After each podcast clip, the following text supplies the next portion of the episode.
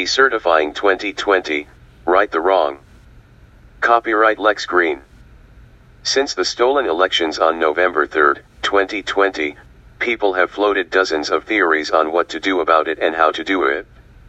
All sorts of half-baked harebrained ideas have been circulating the social media ever since. But the real answer is quite simple, when you know something is wrong, just reverse it to make it right, using the exact same constitutional processes. In the case of the stolen 2020 elections, the solution is actually quite simple, legal, and totally logical.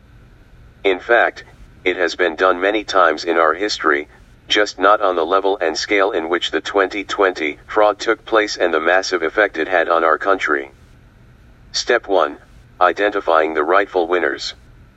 This is happening via forensic audits of the elections in numerous states right now. All fake, undocumented, missing, and fraudulent ballots must be correctly identified and removed from the ballot counts, no matter who the ballot was cast for, and all flipped votes by electronic intrusions must be flipped back to their rightful candidates, based upon actual lawful ballots. Once this has been done, a new ballot count of legitimate ballots must be done. If that ballot count results in a different outcome than the originally certified count, then the original count must be decertified and the new legitimate count must be certified by each state. This process will result in identifying the duly elected winners of the elections, up and down the ballot. Step 2 Decertifying the Electoral College votes. In every state where the outcome of the elections changed as a result of decertification and recertification of the legitimate ballot counts, the Electoral College must now decertify the fraudulent original awarding of Electoral College votes, and certify the new counts for each state. When this process is completed for all states that have certified new results based upon their forensic audits, the Electoral College must simply correct the vote counts for the presidential race and name the legitimate duly elected president and vice president. Step 3 Removing the unelected from office. Many have suggested the following as the proper means for accomplishing this part of the transition, and I disagree with all of them. Impeach Biden and Harris. Impeachment in the Constitution only applies to a duly elected occupant of the Oval Office. Once it is proven that Biden and Harris were never duly elected, they are occupying the office unlawfully. Impeachment is not necessary and inappropriate in this case. The constitutional line of succession, this applies to duly elected occupants who are no longer able to serve out their term for a myriad of possible reasons. Again, as Biden and Harris were never duly elected, this process does not apply in this case.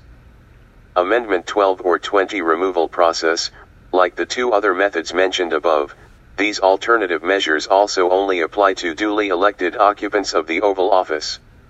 In this case, it shall be proven that Biden and Harris were never duly elected and therefore, must vacate the offices they currently occupy unlawfully. In short, the same process used to seat anyone in the Oval Office can and must be used to seat the proper duly elected in that office. It all comes down to a recount of votes, void of any illegal ballots or ballot counts, a decertification of the fraudulent outcome and a new certification of the lawful outcome of the duly elected president and vice president once the new state certified information is made available to the Electoral College.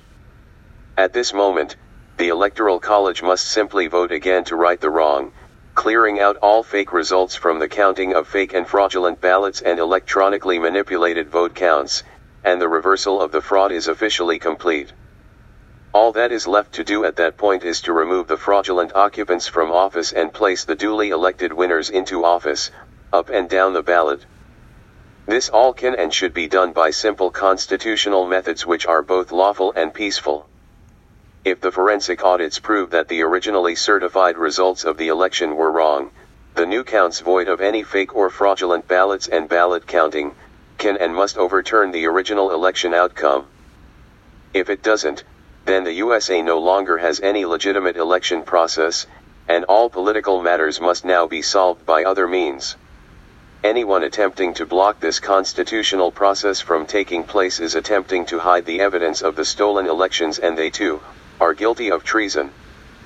In order to secure elections for the future, we have no choice but to correct the fraud of the past and then, hold everyone involved in that fraud criminally accountable for their treasonous actions. The 2020 elections were nothing but an overt velvet coup d'etat of the US federal government. We have no choice but to reverse it and make it right. The future of our constitutional republic hinges on this one thing today.